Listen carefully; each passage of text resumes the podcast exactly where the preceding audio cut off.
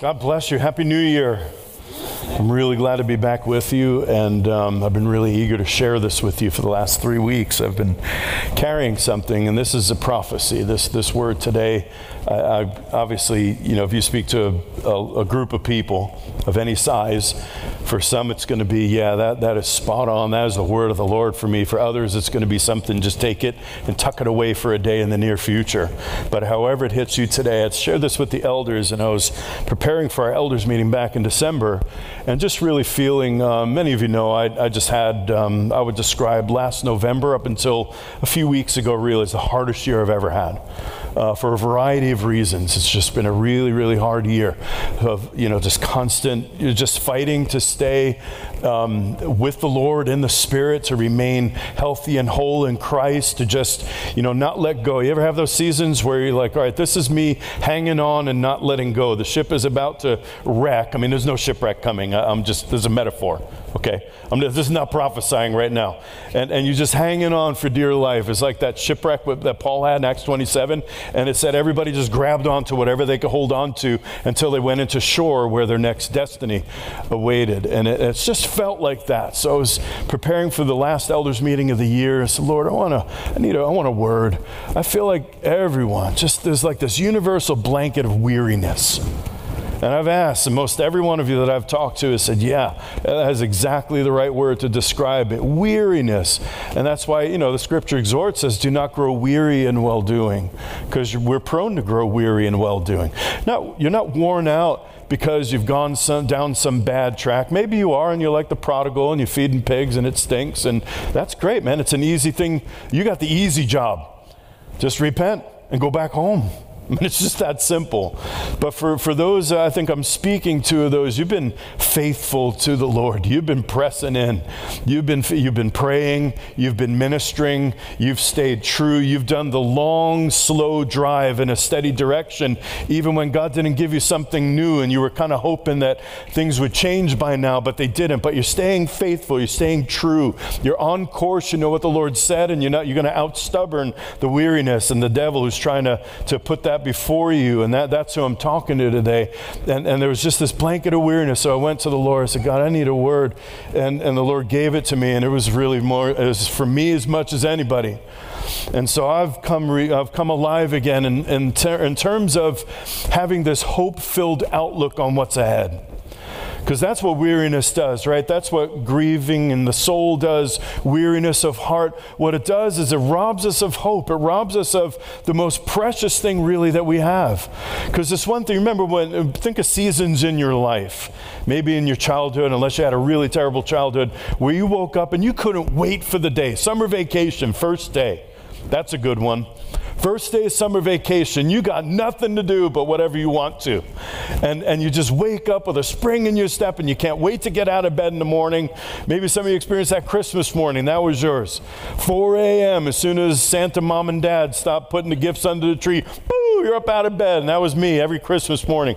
But you, you wake up with this spring in your step. How many of you know that is the norm for life? That's what life is supposed to be. It's not supposed to be drudgery. It's not supposed to be this feeling of, oh man, I got to live another day. That's not what God created us for. That's not the kingdom of heaven. That's surely our God didn't say, I want to watch a bunch of billions of people suffer. This will be fun. His, his desire is that heaven's atmosphere will be the atmosphere of earth again. There's exceeding great abundant fullness of joy, it says, at his right hand, pleasures forevermore. That's heaven. And that's what he's, in, he's, he's, he's really eager, I'm trying to say, for us to experience, that we would be that way. And so I want to I want to encourage you with this word that the Lord dropped in me uh, on that day that contrary to what our body might be telling us, contrary to what our heart and our soul might even be trying to tell us, it's time you took your mountain. This is not the time to say, I've been fighting so long and I've been faithful for so long and I'm just worn out. Somebody else is going to have to take, uh, take that mountain. It's time you took your mountain. So now I've only got three of you so far. The length of this message is totally dependent on the response. Because I'm going to stay here until I know I got my father in law, amen, and now. and here's the reason why, as I'll share when we get in. Turn to, um, where are we going? Joshua, turn to Joshua chapter 14, by the way, and I'll join you there. Right? 14? Is that where I want to start? Yeah, chapter 14. And I'll join you there in just a, few minutes. But there's, um, there's a need in the earth for the church to occupy its territory. If the church does not occupy the territory to which God's assigned it, what will fill the vacuum in its place? Every evil thing that we see out there right now. Nature abhors a vacuum, some scientists said. Wherever it's dark, wherever there is no light, it's dark. Wherever there's no heat, it's cold. That's the natural state of affairs. And so we're to be the light of the world and we're to be in certain places. And if we don't occupy that place, it remains dark. And how great its darkness is when there once was light and now it's dark again. And I believe we're living in a day, and I believe this year is a time where many of you, many of us who have been faithful, you've been plodding along, sometimes in leaps and bounds, sometimes drudging along, sometimes sliding backwards a little bit, but out stubborning that backsliding and getting back up and heading back toward the Lord and the destiny in Christ that we have. Do you know that before God even said, Let there be light, there were a lot of things that happened? We were in Christ at that time, but He also made good works for us. He foreordained good works. We're His workmanship, created in Christ Jesus to do good works, which He foreordained before the foundations of the earth. Meaning there were things that we were born to walk into that God wove into creation before there was a creation. He had in mind you and me before we were even uh, incarnated, before we became a living thing. God already had something in mind, and it's great and glorious to step into it and to do what we were born to do. Everything short of that is a life of depression and anxiety and this feeling. And, you know, I'm old enough now to know what it feels like a little bit. Thankfully, I found my career at a young age, and I love what I do, and I will never want to do anything else with my life, even when those days come when it's tempting to say, you know what, maybe I'll just go back and drive the bus again. That was simple. Even with 50 inner city kids behind me, that was easier than some days. But there's nothing I would rather do than shepherd and teach and preach with God's people. I'm, I'm glad that I found it, but I've experienced enough of what that midlife crisis feeling is. That moment when everything kind of crashes in and you know, you're starting to count the clock a little bit. Your body's reminding you that you're getting older, your joints are bothering you, you can't stay up past midnight very easily anymore, and, and all those things start to come in. You start to look, and, and it's what why uh, Solomon wrote in the Proverbs ponder the path of your feet, that your way might be established. Begin to ponder your path of your feet a little bit more and say, all right, now I think, you know, when you're 20 years old, you got forever of a life in front of you. Right? There's, there's nothing in your way. If I make a mistake and I waste 10 years of my life, hey, that was just one decade. I got like five, six more. You start getting up in your 40s or 50s or 60s, and you're starting to think, well, I can count in years now, not decades, how many more years I've got. And I wonder if I've done what I was born to do. I wonder if this career, this life that I live, this, these hobbies, these things that I do with my time, if that's what I was made to do, and if we haven't yet found it, the midlife crisis comes in and we do some crazy things like buy a sports car or, you know, do, we do crazy things in that. Something to make us feel young again, as if we could stay off the aging process by doing something we would have done when we were 20. But when we get this sense it, it, comes from a deep place and it's a good thing. Remember, I shared with you a few weeks ago how sometimes that feeling of shame can be a good thing. It, not to stay under it, but to provoke us, to, to remind us that, hey, you're not living according to what's inside of you. That's what shame's about. This is not you. You're doing and living in such a way that's untrue to your true nature. We have a divine nature on the inside of us. We have Christ in us. We were made by Him and then He filled us with Himself. And so we will never be able to rest, truly rest, until we've stepped into that which we were created by God to do. That's a horrible feeling to live with. But what an awesome feeling when we finally say, okay, enough's enough. I'm going to take that mountain right now. That mountain represents, and I'm going to talk about Caleb, of course, who's the only one in the Bible everybody knows took a mountain. It's actually a bunch of mountains, by the way, as you'll see. He looked at 85 years old having a life of all kinds of i mean he started a slave he wandered 40 years in the wilderness he ended his life as a warrior and after all the battle was won he said i'm not done yet. I want that mountain right there. That's my destiny. I've known it since the days i walked this land as a spy that that belongs to me and i'm not going to be able to rest. I will not say i'm finished until i occupy that territory because that got apportioned to me and if you don't know what that means for your life, today's not, today's not the message I'm going to be digging in a whole lot on what that means. But it means everything from family to career to how we spend our free time, our ministry, our evangelism, our, our ministry of loving those that are around us. All of those things are our mountain, and they represent in our lives a place that we must occupy, which means a place where we're busy, a place where we have something to do. That's why we call it an occupation. It's not just to bide the time, you know, playing Xbox or something like that. It means I'm busy doing something that makes me come alive. When I'm doing this thing, how many of you have found some, this by show of hands, by the way, how many of you found something in your life at least that when you do it, it's effortless. It's as effortless as breathing. You could do it all day long. And only maybe when your body finally catches up with you and says, hey, you shouldn't, I'm tired now do you realize, oh, I've been going 16 hours straight and I didn't eat because I'm so enthralled with what I'm doing? That's living. That's your mountain. That's what it means. If you don't occupy that place that God gave for you to occupy, it means that the enemy now will come in and he'll occupy that place. We, we have a teaching that's gone around for many years. A couple of prophets at the same time got the same picture from the Lord about seven mountains, there are probably more or less than that, I don't know, but places of influence in the culture. And if Christians don't occupy those places, then the enemy comes in with his philosophies. Look no further than the government and what that looks like right now. Look no further than the education system and what that looks like right now. You could go all around the media.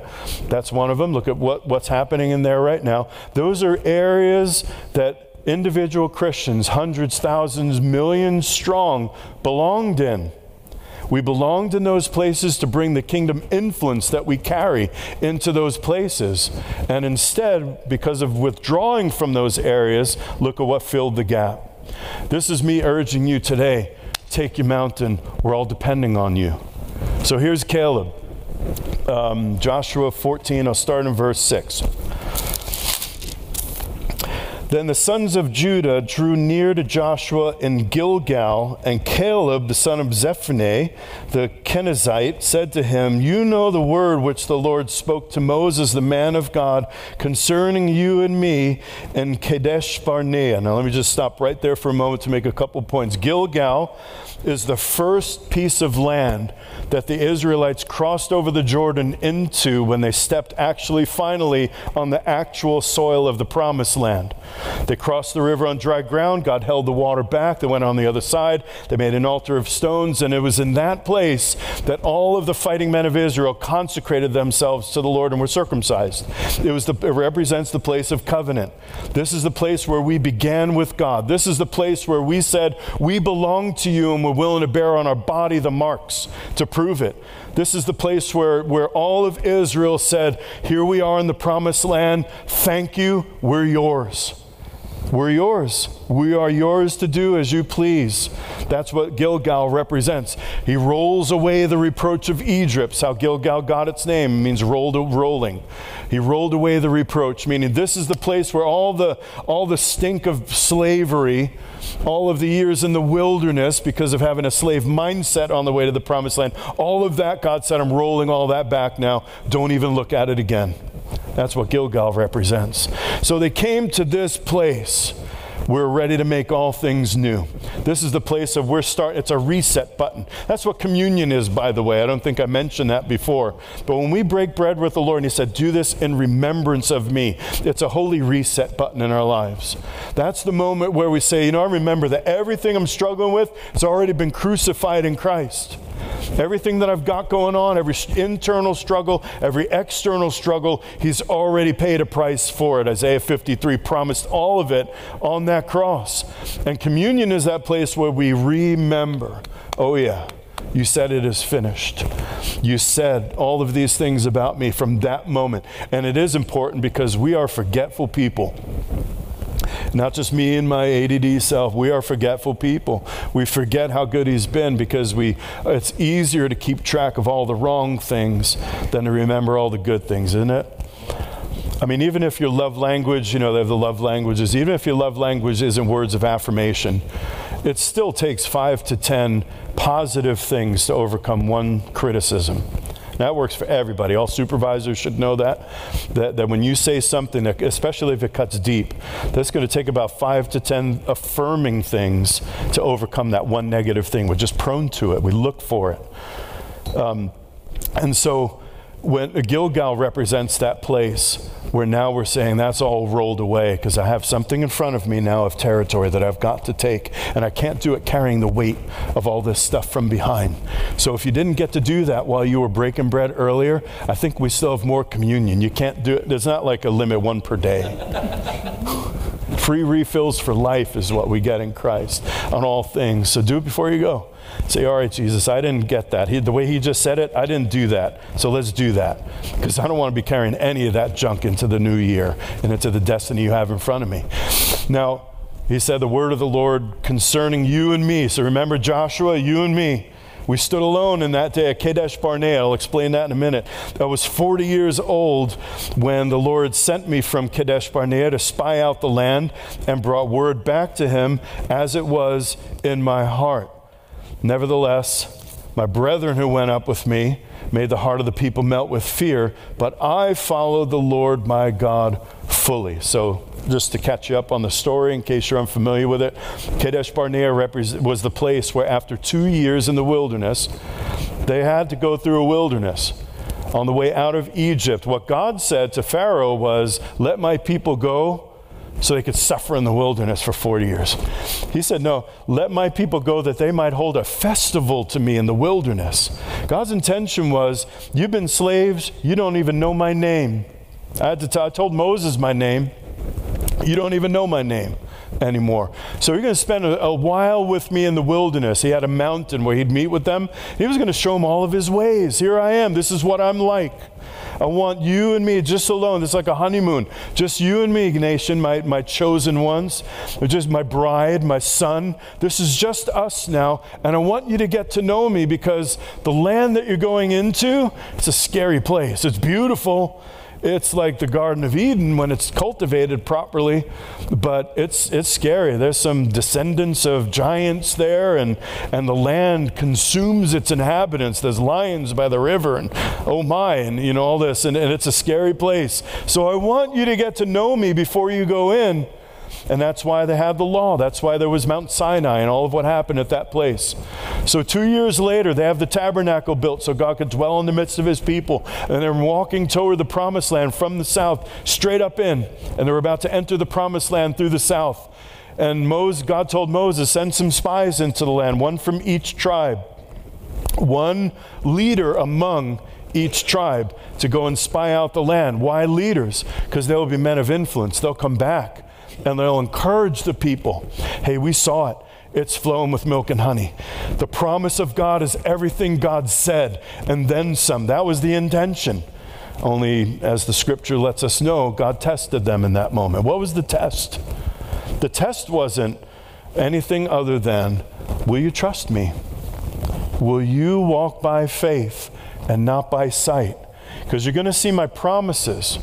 You're going to see they're going to carry grapes back from this. The 12 spies will carry grapes. Took two men to carry a bunch of them between them on their shoulders. And they describe this beautiful land where their ancestors lived Abraham, Isaac, and Jacob, the land promised to their forefathers. It was all just as beautiful. But, there's always a but involved. I hate that but.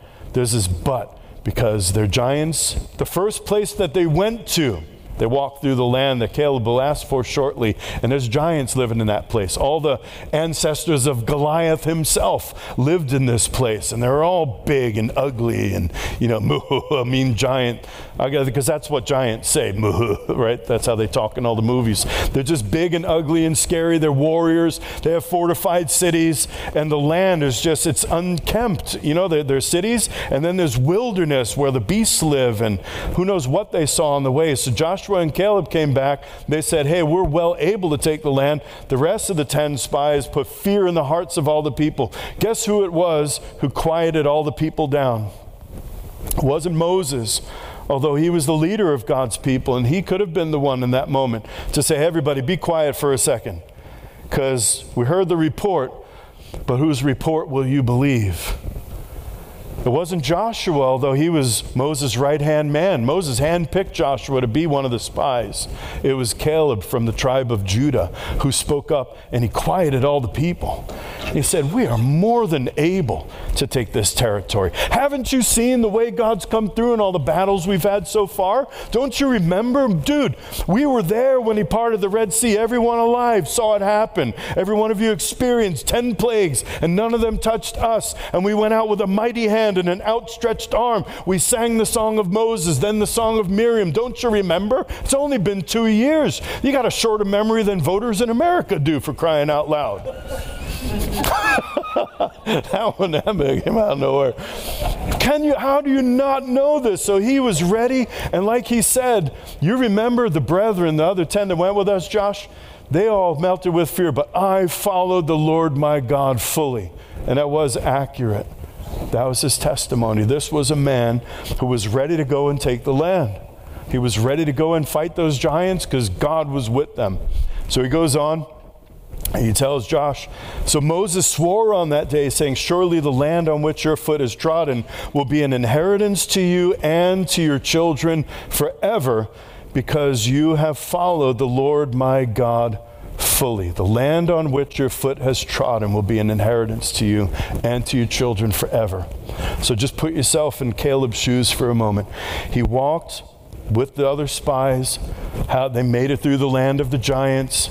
They made it through. This is high country, by the way, where he's going to ask for around Hebron 3,000, 4,000 foot peaks in this area, high mountains, and they're going through to spy out the land. And something, when he walked through that section of territory, something leaped in his heart. Because Caleb walked the entirety of the promised land with those spies. They were at Jericho. They went all the way up to the north with the Sea of Galilee. They were all over the promised land. So it wasn't like that God said to him, Everywhere that you walked is going to be yours. You know how we got to be careful with the promises of God? And we'll pray, and sometimes we'll say to somebody, everywhere the sole of your feet treads, you'll, you'll take for the kingdom. And, and that's not always the case. Because sometimes it belongs to someone else. Right?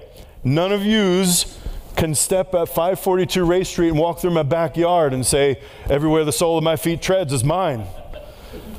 You'll face New York, Steve, if you try. That's uh, my house. God gave that to me, to my family. We live there. You can't just walk on us. So anyway, the promises of God are like that. Got to be careful that we're actually speaking by the word of the Lord. That yeah, but but how did Joshua, how did Caleb know? Probably when he walked through, something leaped in his spirit. So, oh, this is mine.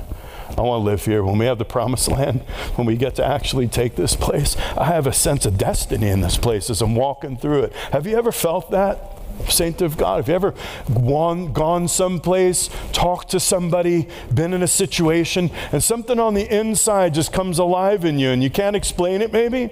You don't understand why? It happened to me the first time I drove over Peters Mountain.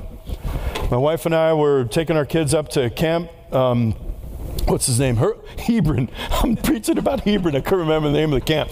Camp Hebron over here in Halifax. And we got up to that, you know, that curve at the top of Peters Mountain, breathtaking view, pulled over and looked at it.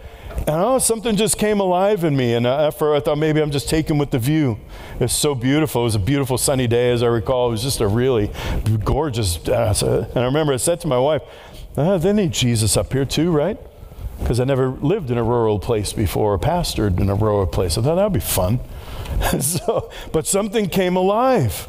Something leaped in my heart. I came up here one time when Mike was your children's pastor. Mike, um,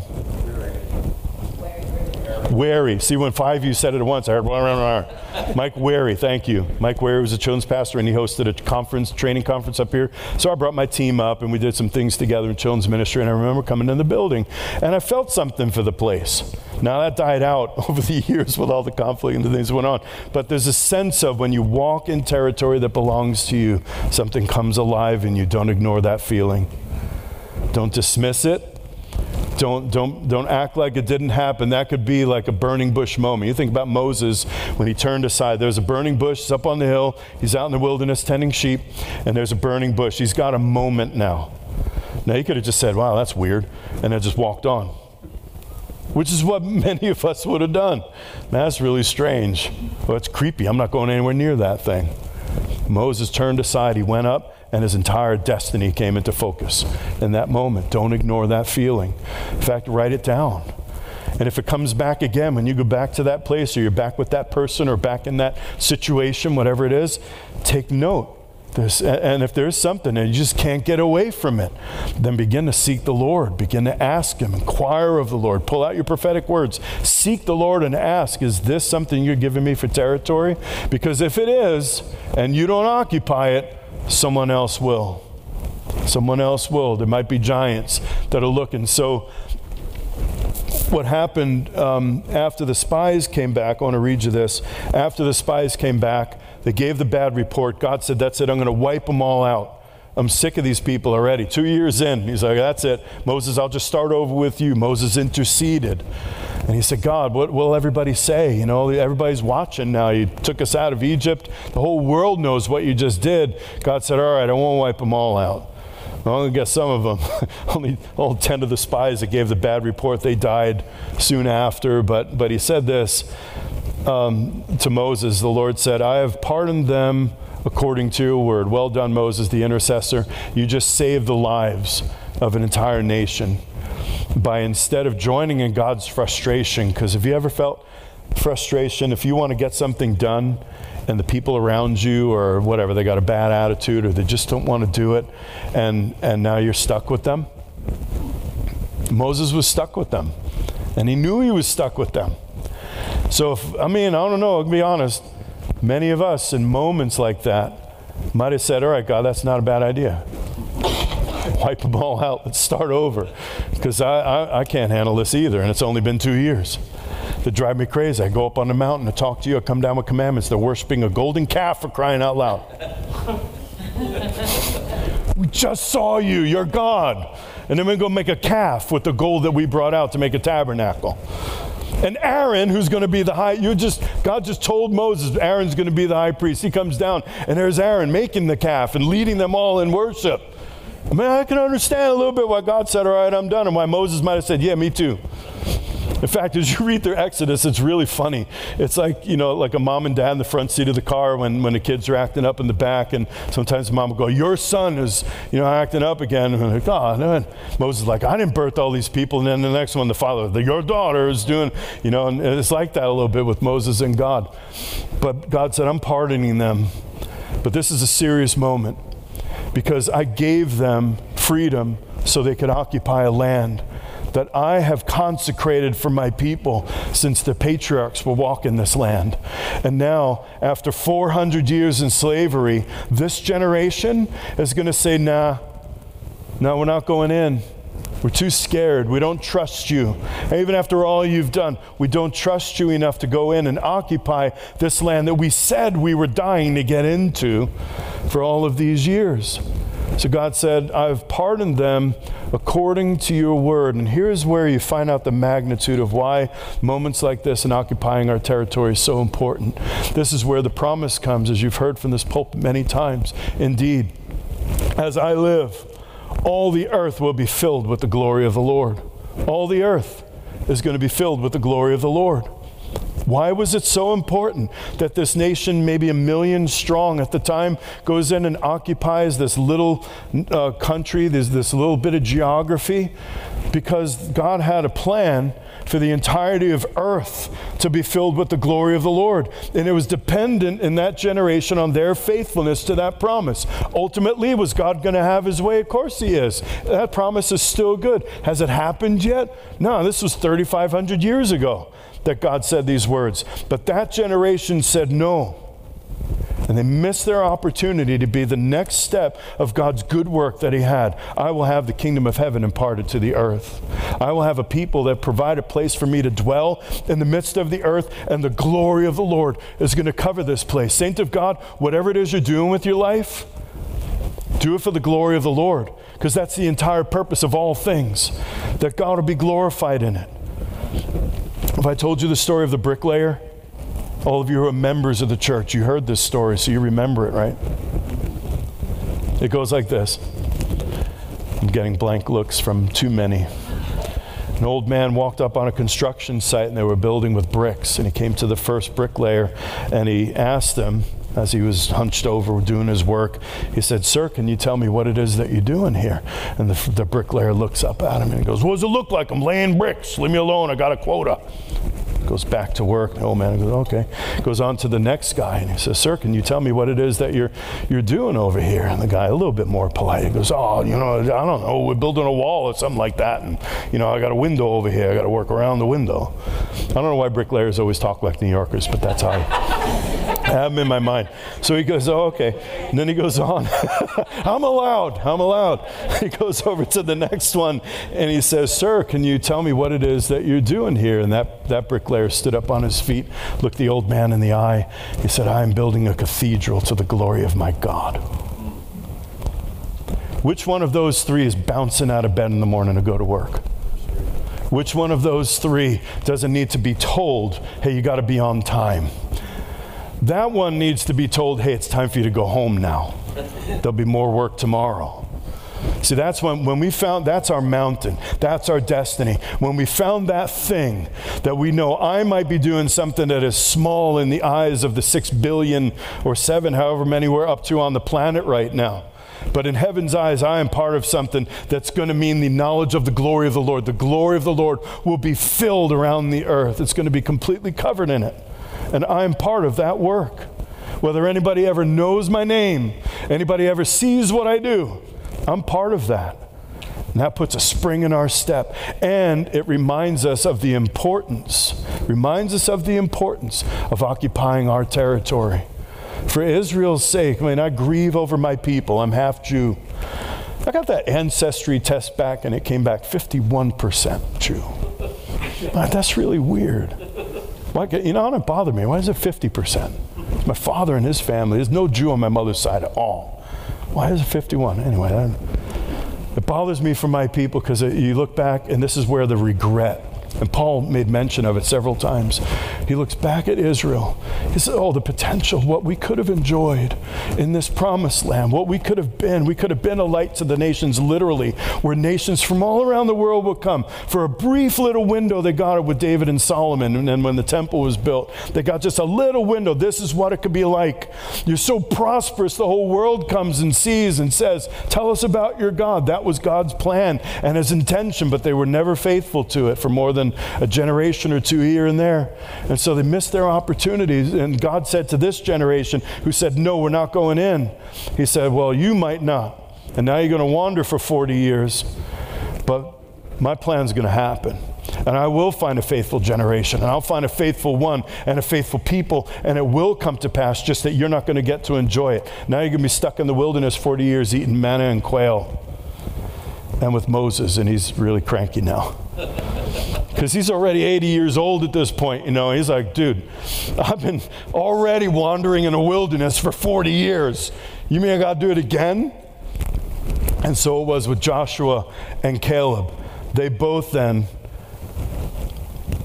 were now stuck so he goes, God says, But my servant Caleb, because he had a different spirit and has followed me fully, I will bring into the land which he entered, and his descendants shall take possession of it. So, occupying our spiritual territory, what it looks like in the world, is that we do our part to manifest the kingdom of heaven everywhere we're given as a place by God as a stewardship. We are stewards of the territory of our lives. And whatever it is that God's given us to care for, that's our stewardship. And it's important that we do it because if we don't, others will come in. Now, let me set you all free of a couple things here. This generation of Joshua, Joshua and Caleb were faithful. Just one generation later, they're worshiping idols, all of them, all over Egypt. Now we got the book of Judges. And it said, uh, hero saves the day. Oh, they're sinning again. Oh, he saves the day. Oh, they're sinning again. Oh, it's, it's this up and down, back and forth, you know, cycle of life kind of thing.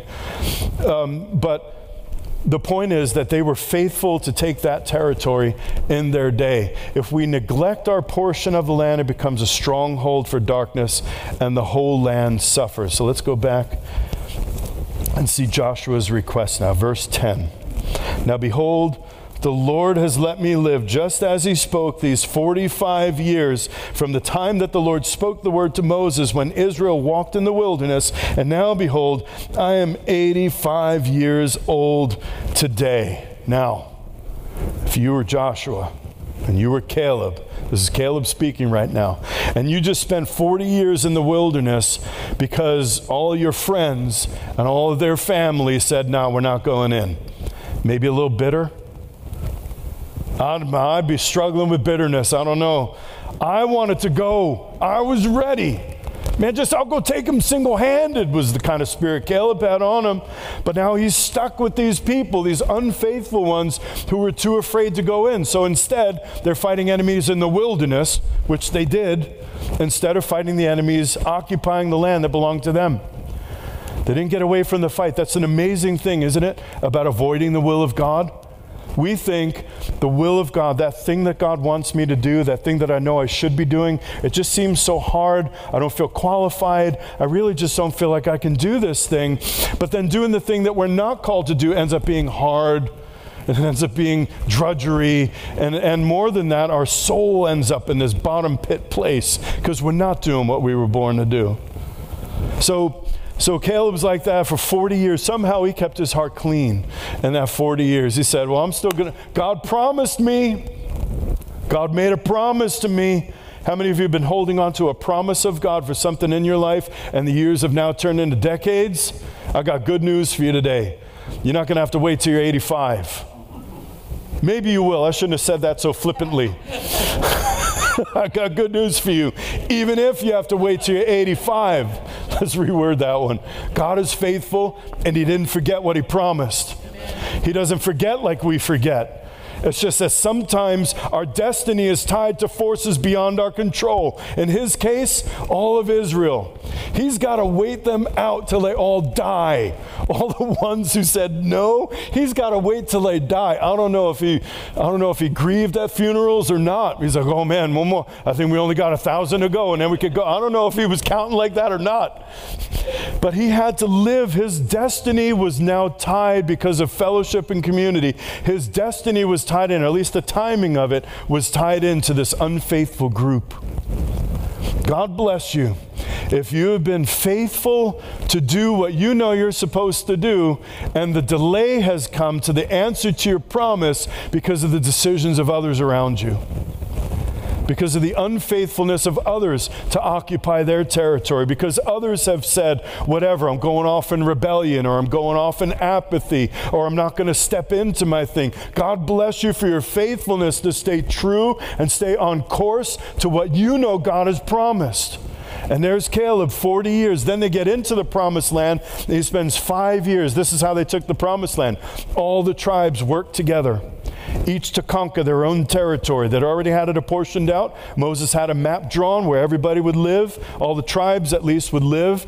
And, and as soon as they took all the land, everybody could go home now and settle and occupy the territory that they took. So for five years, Caleb fought Jericho, Ai, all the all the places. Achan, you know, had his issues, and and he did all these things. He helped all the other tribes take their territory, and now they're ready to gather at Gilgal, and they're ready to all go and make home, make a house. We're done wandering, and we're done fighting, at least for now. And we're going to all go home and make a nice place for ourselves. I'm going to go build my log cabin on the mountain and retire. But Caleb was a man of a different spirit. And he said, he goes on, he says, Look, I'm still as strong as I was in the day Moses sent me. My as my strength was then, so my strength is now for war and for going out and coming in. I want to be a mensch like that when I'm 85. That's why I'm trying to get back in shape. I'm like, oh man, I don't feel ready for that at 85 if I feel like this now. But he said, no, you don't have to, it's not about being physically fit. It's, this is about us remaining spiritually strong. That when we're 85, when we're 95, when we're 105, our spirit, uh, the outward man is perishing, but if the inward man, inner man is being renewed day by day, then we're as strong at 85 as we were when we were 30. And we're as strong at 100 in our spirit as we were. Doc Wilson, you all got to meet, so many of you got to meet Doc Wilson, just died last year. What a loss. Of all the losses of 2022, it's got to be one of the greatest losses to the kingdom of heaven. Just turned 90. What a man of God. He used to tell, um, you know, he had a man that would, and once he got into his 80s and he slowed down to only going to, I don't know, 100 nations a year in his itinerant ministry, he would always have a young man with him. And he, and have, I don't know if, I still don't know if he was joking or not, but he would always tell them, I have a few messages that I preach always when I go someplace new. They're foundational and they're things to help them come into the prophetic, you know, ministry. And uh, if I ever die in the middle of preaching, move my body aside and finish the message. It's more important than my burial. I'm going to be raised from the dead wherever my body ends up. But the word of the Lord must go forth. That's why I still do this. And he did that in his 70s, his 80s. He was just like that. His, he never lost his strength. He kept what he was called to do until his dying day. And he was still teaching and preaching at his home church in upstate New York. He lived in that crazy snow. Like that's where he's at. And he's out there shoveling his own snow at 90 years old. That's Doc Wilson. And that's you and that's me when we keep our inner man strong the, uh, our outward body may not be capable of what, what Caleb could do. He was a warrior all his life. He was just muscle on muscle for his whole life. What are you strong at? What's the thing that you do? Stay strong in it and keep your inner man strong enough so that when you're 85, when we're 85, we could say, I'm still ready to take a mountain. Because here's what must have happened. It says earlier in Joshua that they had taken the land of Hebron, the hill country in the southern end of Judah uh, the, the land, of portion of Judah. And, um, and, and they drove out the giants who lived in that land under Joshua, but apparently they came back. And this is something that all military strategists know that you can't overextend yourself. You've got to be able to occupy whatever territory you take. Alexander the Great made this tragic mistake. Well, I think it was good. I don't really like the guy. But anyway, he stretched his empire out too far and too thin, and he couldn't hold the ground. So his generals who followed after him couldn't hold all that territory. They never occupied the territory. So while Joshua and probably there's Caleb going, this is my mountain. Going to drive out these Anak- Anakians, Anakites, Anakim. I don't know. These are descendants of Anak. They were the giants. We're going to drive them out. But he had to come back and do it all over again because they left and they didn't occupy. Now he's saying, now, Give me that hill country about which the Lord spoke on that day. Because I knew what territory he was speaking of when he said, Everywhere the sole of my feet treads. I'm not interested in Jerusalem. I'm not interested in, you know, the northern territories. I'm interested in this hill country right here. And I'll tell you why in just a second to wrap up. Give me this hill country about which the Lord spoke on that day. For you heard on that day that Anakim were there. Those are giants. They are the descendants, it says, in another place of the Nephilim who existed before the flood. I don't know how that happened or what, how that works, but they were gigantic, fearsome, legendary people. This would be like trying to take Sparta. You know, that, that's what it would be like. They're, they're so legendary, their, their strength and their heroism. They're there with their great fortified cities. Now, here's the kind of faith that he had. Perhaps the Lord will be with me. Perhaps the Lord will be with me. I'm going to go up and fight a tribe of people whose average height's nine feet, and maybe God will show up. Would you sign up? Would you go with him? Look at me. Would you do it? I mean, that, that's how much faith he had in God. This land is so important to my destiny and, he, I believe, to the destiny of my people that I'll go even on a perhaps. He's not doing, you know, like make the fleece dry and, you know, the ground wet and make the fleece wet and the ground dry. He's not doing that. He's going, I know that I'm supposed to go. God promised it to me. So, man, I sure hope he shows up when I get there because we're hopelessly outnumbered and they're huge. And I'm 85. I mean, I might still have my strength, but I'm still 85. So he goes. And, and Joshua blessed him and gave Hebron to Caleb, the son of Jephunneh, for an inheritance. And therefore, Hebron became the inheritance of Caleb, the son of Jephunneh, until this day, meaning the day when Joshua was written. For he followed the Lord his God fully and then it goes on and it says what the name of it used to be. Kiriath Arba. Arba was a, a giant, uh, a warrior hero. And then the land had rest from war. All the other tribes were contending for their territory. But not until Caleb took those mountains, drove away the ancestors of the Gathites, where Goliath was from, drove them out of that part of the land, did they have rest. Now you know that because the giants came back again, Israel didn't have rest. During all those years, Goliath and the Philistines and all the others would come in, raid the land, and leave. They didn't have rest during that time. Why did they have rest? Because Caleb was faithful to do his portion, to take his portion of the land and say, I'm going to occupy this place. He was faithful. The land had rest from war. This is the word of the Lord for many of you. You've been faithful to help others take their calling and take their territory. But now the Lord says it's time for you to take your own. There, there are many, I know I'm feeling it now again. There's so many among us who have devoted your lives to helping other people come into the fullness of God in their lives. And you'll continue to do that because you're called to ministry. You are called to build up. You're called to equip. Some, some this fivefold ministry among us, even in this room right now, that, that one day you'll pastor, you'll teach, you'll prophesy, you'll, you'll be in office to build up the body. You're going to continue to do that. But I felt so strong from the Lord, and I'm feeling it again right now, that this is the time of your life where you get to take your own territory now and a place to call your own, a place to call home a place where your spirit knows when I do this. It's like what, uh, what was that runner's name that Taya just did the paper on? Lindell, Eric, Eric Liddell, the Scotsman, the flying Scotsman. He, he, used to, he told uh, people that, you know, when I run, I feel his pleasure. He was called to be a missionary to China, but he said, Man, when I run, and he had this crazy run, he threw his head back and he ran like this, which is terrible form. I'm not even a runner, and I know that but he just he glorified God and he won a race that he didn't even train for because his race was on the Sabbath. But anyway, or Sunday rather. Um, he felt I glorify God. What do you do? Where, where are you? What do you experience that makes you know when I do this, I'm glorifying God? Because it's your time to start doing that. It's your time. You've been faithful to help others. Now it's time for you to focus on you. Not to where you're saying, okay, everybody, see ya because it never worked that way in the promised land. It's just that you being faithful with that, you going for it, you saying, I'm going to devote myself to this and I'm going to occupy it and I'm going to be awesome at it. And When I was a children's pastor, which was not something I ever really had in mind, always loved kids and always wanted to pastor, but a children's pastor was not a thing that I ever really aspired to. So I'm at Christ Community Church and they set me in. I sat in the office the first day and I was terrified. Never felt so unqualified for something in all my life.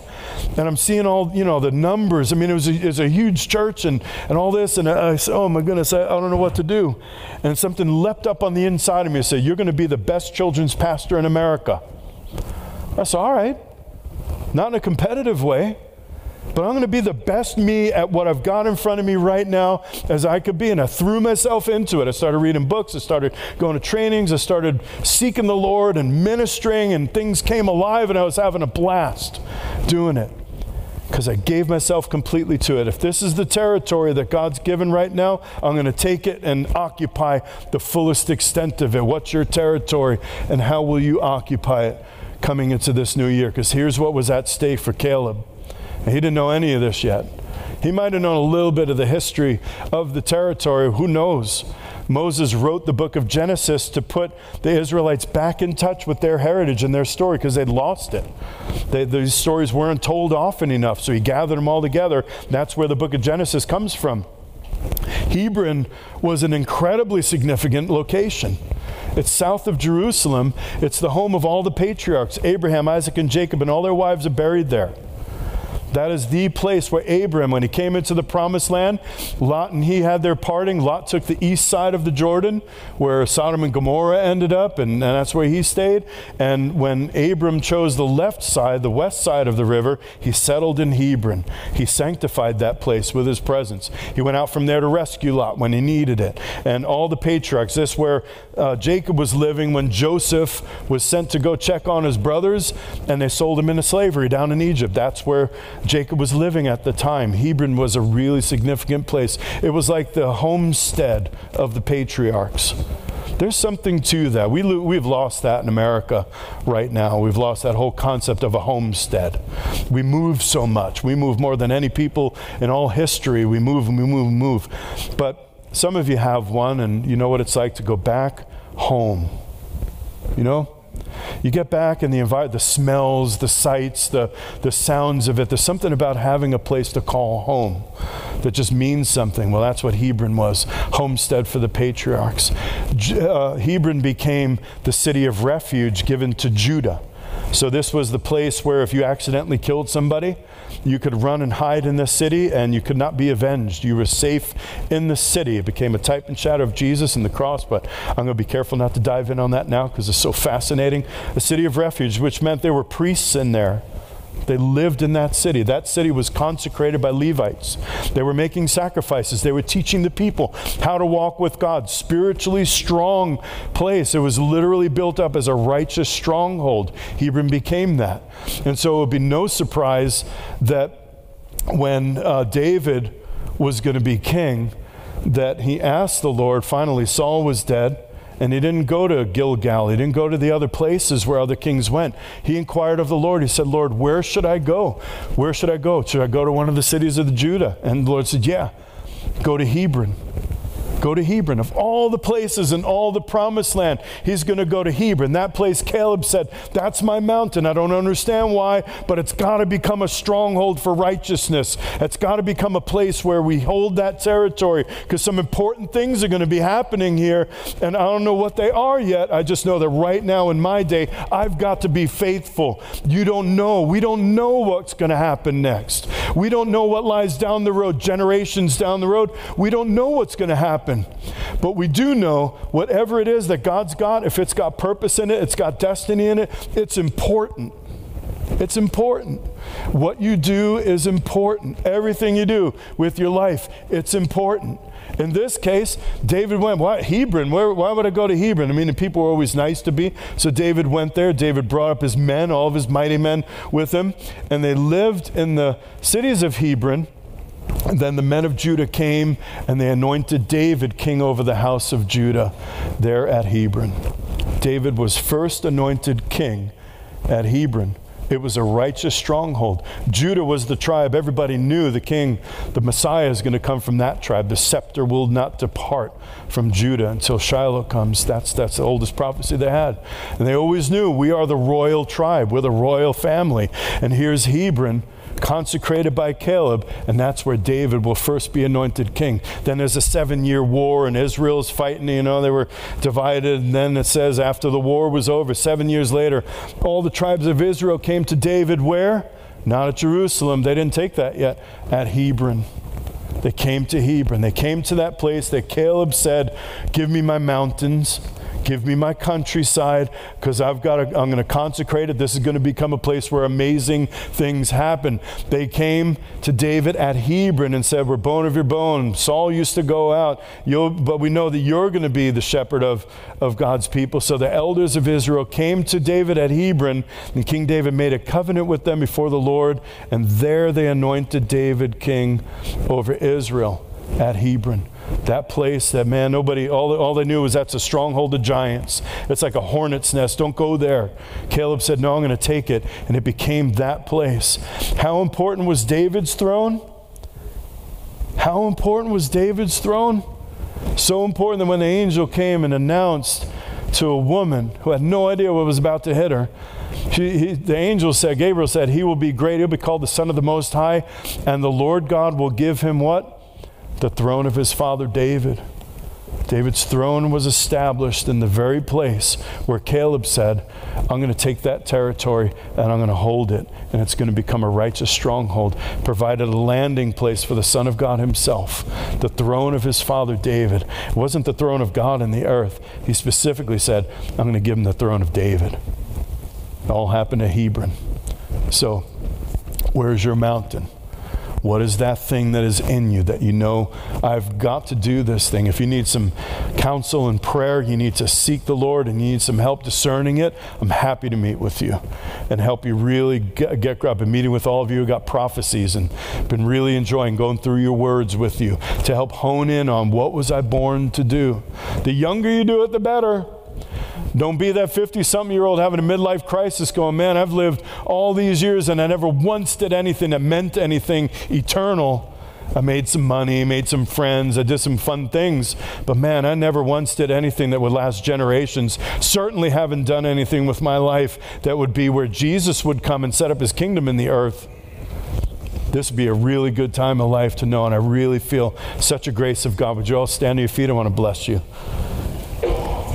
before we go out and do it. I pray right now for each and every one here in this room, watching on the live stream, that you will know beyond knowing. That the inner man on the inside of you will come alive to destiny, will come alive to something that you know that you must do whether there be giants occupying that place, enemies that would stand in the way, difficulties, obstacles, whatever looks like it might prevent you from coming to that place, may they appear as grasshoppers in your sight in comparison to the excellency of glorifying the Lord, of being part of the glory of the Lord covering the earth. May the peace of God give you an overwhelming sense of, yes, I can.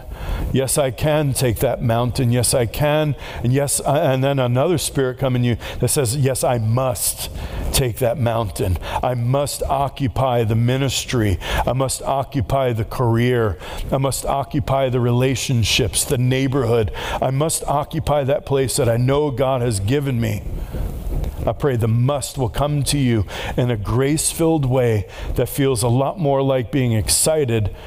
Uh, I, I, just got this picture. When we say must, it can sound like drudgery. Oh man, I got to go out. It's you know, 4 a.m. I got to go work.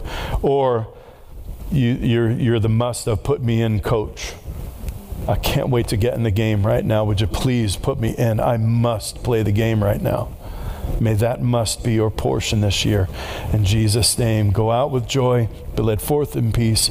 May every mountain and hill break forth into singing before you, and all the trees of the field clap their hands. Amen. Amen. Hallelujah. I love you guys. Happy New Year. I'll see you around the plan.